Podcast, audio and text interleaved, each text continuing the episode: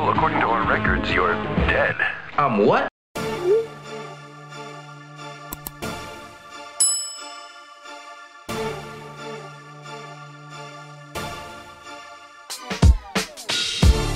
Casting from the deep depths of cyberspace.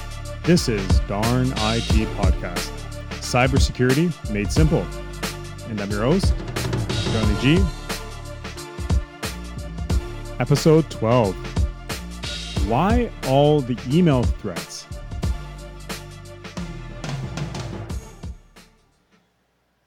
Even in 2021, there continues to be an onslaught of attacks to our number one resource email. Why is email still so special? And why do I keep making podcasts over it? Do you think by now we should have had it figured out how to properly protect ourselves within our beloved e- internet buddy, email? One of our most prized and revolutionary tools has become the staple of our lives.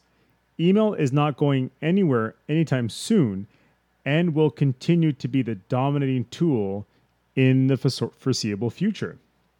Now, the sad aspect here is that when it comes to email security, most users don't have a clue or an adequate system in place. Having a decent email service or email protection will not block all cyber attacks, especially email attacks. Now, you need to understand that email accounts get hacked daily. And once they're hacked, hackers can use your email for just about anything.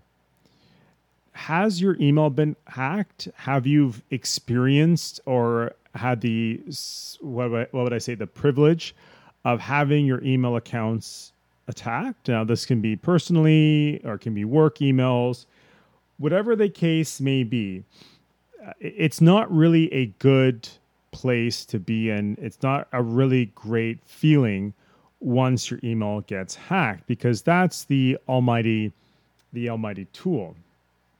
Now with this almighty tool, um, the the main issue of all of this is the fact that in in, in a general general term, uh, we usually have one to two email addresses that we use on a daily basis because most of us do not want to be burdened with multiple email addresses and multiple passwords on top of everything else we got to remember, it makes it that much more difficult. But understanding the reasons why you need multiple email accounts, as well as the reasons why you need multiple passwords, is really the key, especially in 2021, to protect your most prized digital asset, is your email. Now, when hackers hack your email, they can proliferate personal data acquired by an online account. Um, this includes your credit card information. Another thing that affects millions of people is identity theft. Now, again, I'll spin this back to you. Have you experienced um, getting your identity stolen? Or do you know someone who has? I have. I have known people personally and professionally who have had their identity stolen, and it wasn't good. Once your email and identity gets compromised, there's usually one way to solve that problem is to start over and abandon the hacked account. Yes, I understand it is time consuming. It's tedious. It's a pain in the rear end. Believe me, I know. But it needs to be done.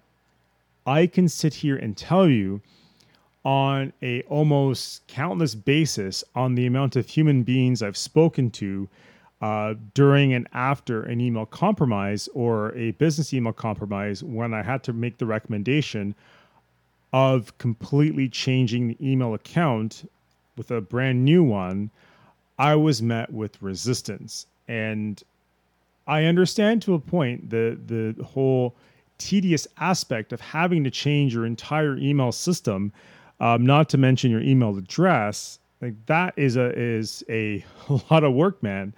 But the importance of this is the fact that it reduces the likelihood that your account will be breached in the future. hackers want something tangible. They want something that's active. They don't want dead inactive accounts. They want email accounts that are active, they're juicy, they're beefy, they have all these accounts associated with them.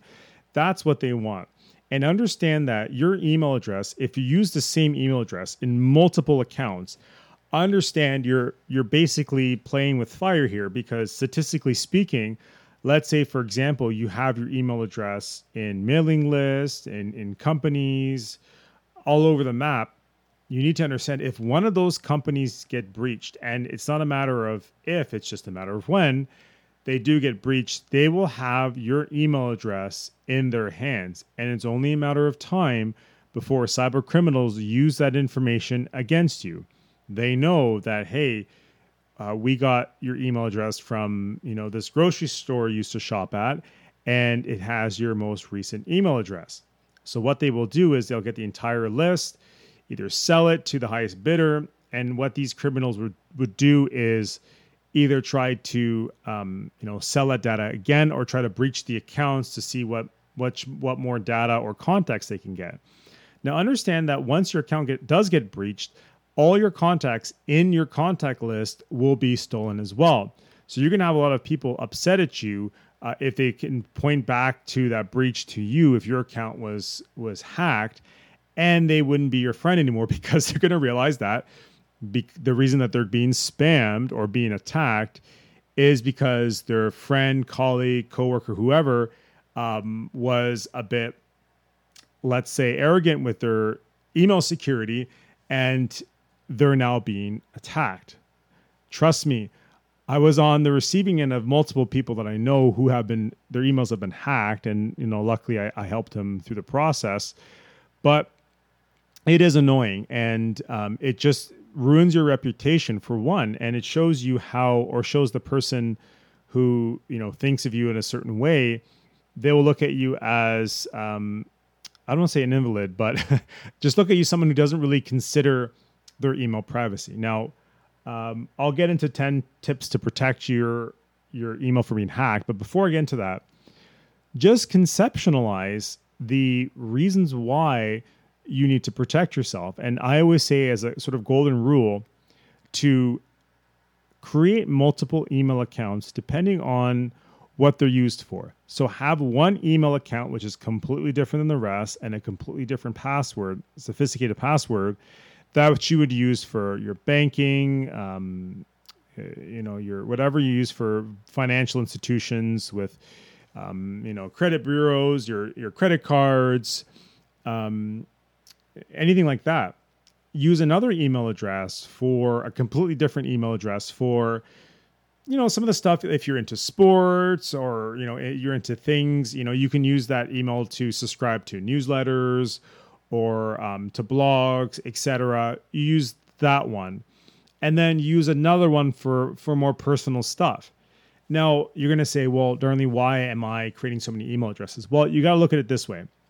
You need to reduce the amount of threats to one email address. So if you have one email account and you have it for your banking, you have it for your your your blogs, you have it for um, you know your hairdresser, whatever the case may be, what is going to happen over time is one of those institutions or companies are going to get their their system hacked, um, either that be locally or if they use a third party. It's only a matter of time and then that email address will get a, a, breach. So if your bank, if you have a separate entire a bank uh, account email address, for example, you will know if the your your sports site, for example, that you're visiting, if that website gets breached or you get an email saying, "Oh, we've been breached" and blah blah blah, at least you will know that your banking email address is not compromised. So all the most special things are the most important sensitive information is included in that email account. So you only have to change the password that's associated to that particular email account.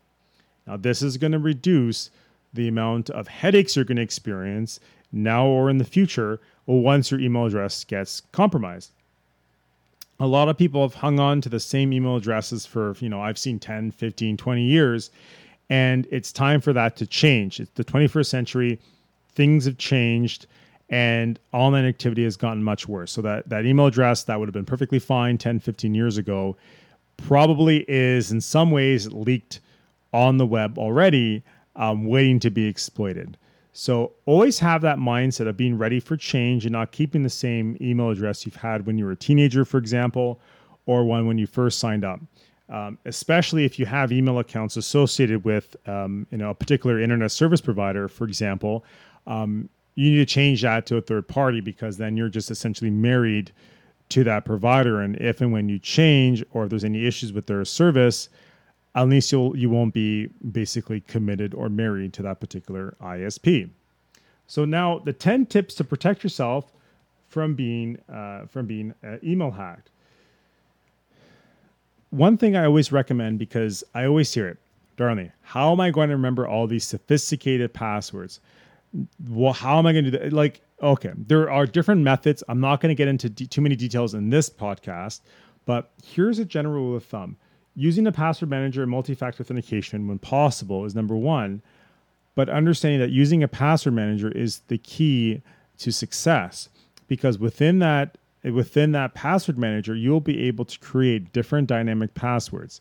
Now the use most of the the password managers you can create your own super secure passwords or you can use sort of a passphrase for your passwords. So for example if i say and this is an example I like apples.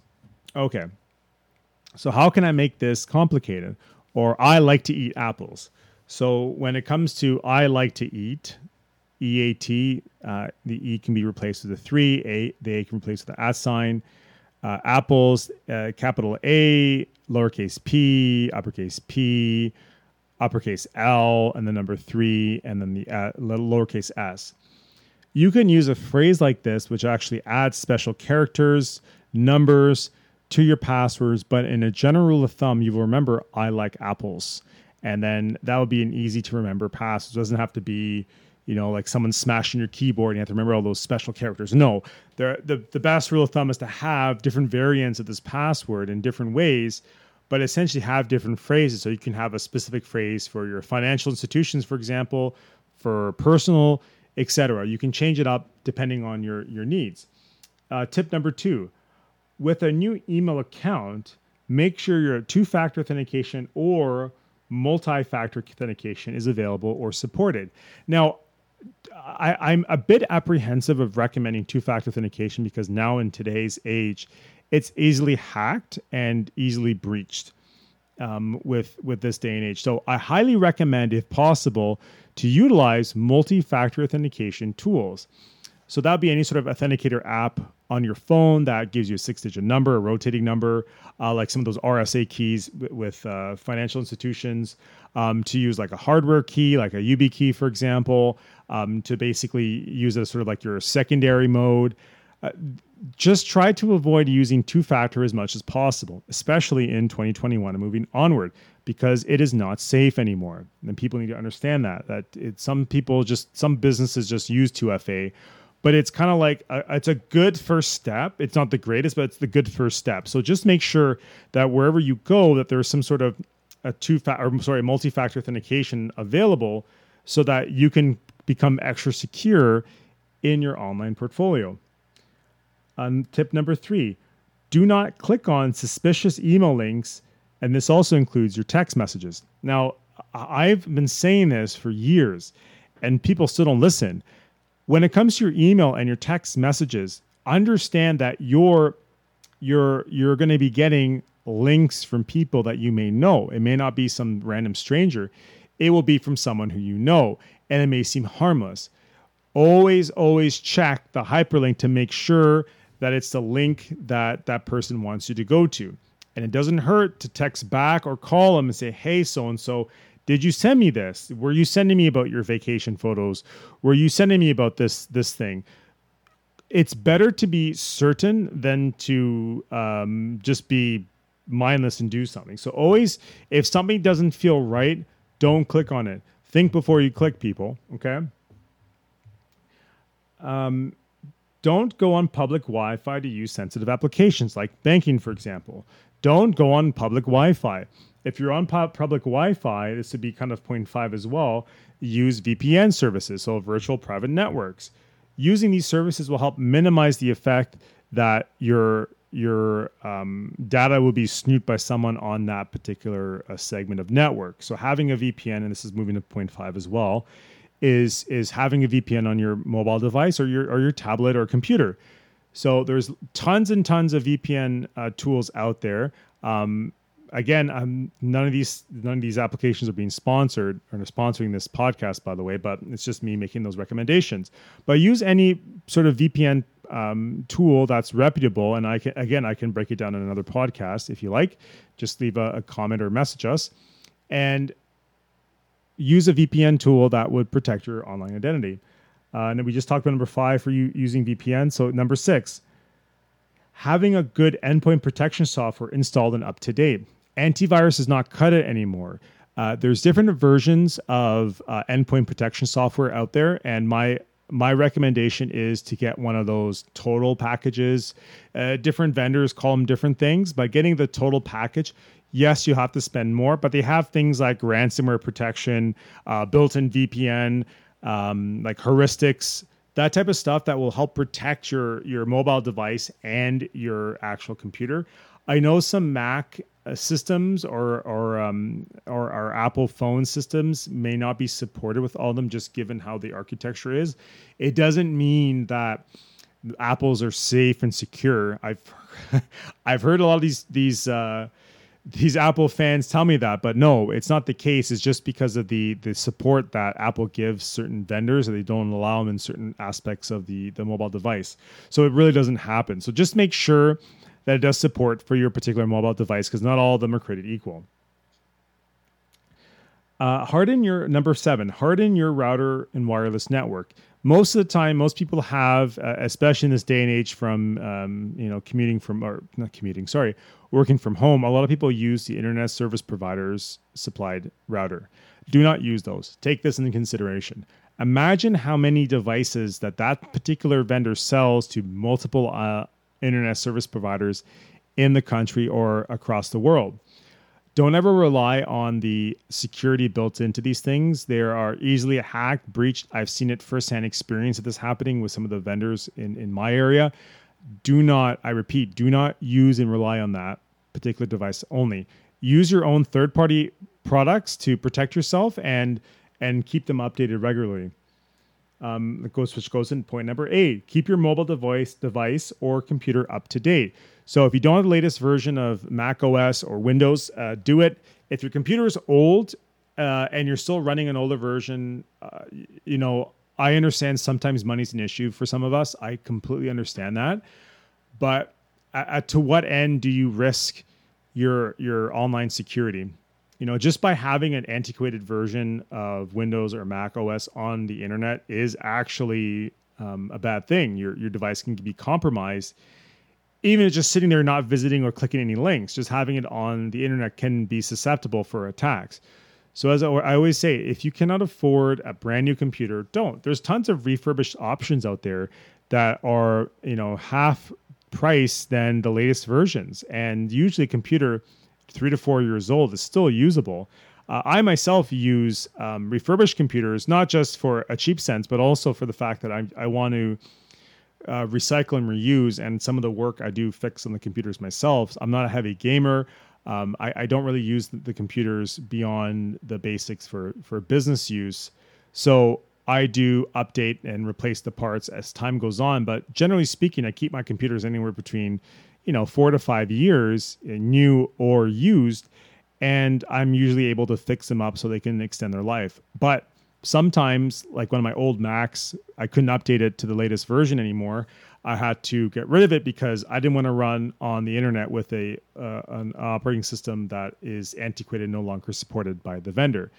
And I know people are going to say, "Oh, well, it's planned obsolescence, blah blah blah." I get it, I understand, but it is what it is you should not um, put down your security because you want to make a statement or you want to pick a fight. It's better just to get something that is uh, up to speed and up to date than something that's antiquated and, and that can cause you headaches beyond your wallet. Trust me. Um, last point, I think it was on number 10 now, is be prepared to initialize a credit freeze. a lot of people do not know how to do this. A lot of people who are who've just been breached or compromised um, freak out and and get frustrated. It's like the the proverbial if your building's on fire kind of thing. You don't know what to do, and that's usually correct because once people do get breached or hacked, they go in complete panic mode. They don't have a plan. They don't set um, you know a breach plan at all. And I've seen many businesses and people do this as well. It's best to have an idea of what to do in order to protect your your your credit. Because once your credit's tarnished in this day and age it's really hard to get it back. It's a real pain to get it back. So understanding if you do get breached or you're notified of a breach is to have some sort of identity threat protection identity monitoring for one very key thing in the 21st century in 2021 but also calling your banking institutions, your credit card institutions, and asking, them, "Hey, uh, how do I freeze my card if this happens. And they'll be able to tell you what to do, what steps to take. If you're not sure, if you're not tech savvy, it doesn't matter. But just having a conversation with your institution so that they understand or you understand the processes to freeze an account. Some institutions you'll be able to lock the card itself, some institutions you have to call. But it's better to get a, a great idea um, first and foremost before you get into the event of panic mode so you know what to do right away and then you can act quicker. So you you kind of minimize the time that that hacker or or the the thief has time to use your credit. So if you can reduce that window significantly it works in your favor. So in conclusion email is not secure. Always assume this. Always think from the get-go that email is not secure. Do not trust it. Have a zero trust with email, okay? I, and I know it's hard to do, especially when we're on it 24 7 or most of the day. Um, companies and people seem to forget this. I have seen some big institutions and small institutions do this. They send email um, and they attach special documents. So I've seen businesses like, um, like a mortgage company, for example, um, putting in mortgage contracts um, sending and receiving passports through email, just good old attachments, or using uh, applications like Dropbox. This is this is not the way to do it. This is not a secure way to run a business. Everyone needs to make these assumptions that sending sensitive documents will and can be intercepted online. So finding alternative ways to secure your emails prior to sending if that's something you need to do. Uh, if you're just sending photos of your family, you know, I would say make sure that's secure, but that's, you know, me. You may be a bit, you know, less caring about the fact that if someone wants to see your pictures. I say your pictures are just as important. They may not seem important to you, but criminals would want that information as well. They can see where you're going, how many kids you have, grandkids you have, um, you know, spouse, no spouse. All this information cyber criminals will collect. Doesn't mean they'll use it right away, but they will use it to build up a case against you to either steal your identity or to attack you in some way, shape, or form. So keep this in mind. If you don't want this to happen, make sure that any of the email transmissions that you do, regardless of how insensitive you think it is, make sure you send it in an appropriate manner or use alternative ways to send your data. Keep the tips I gave above uh, or prior to this in order to maintain a cybersecurity posture that is is worth is not worth a cyber cyber criminal's time, energy, and effort to breach your account. Thank you so much for listening to this episode of Darn IT Podcast. I'm your host, Darnley G.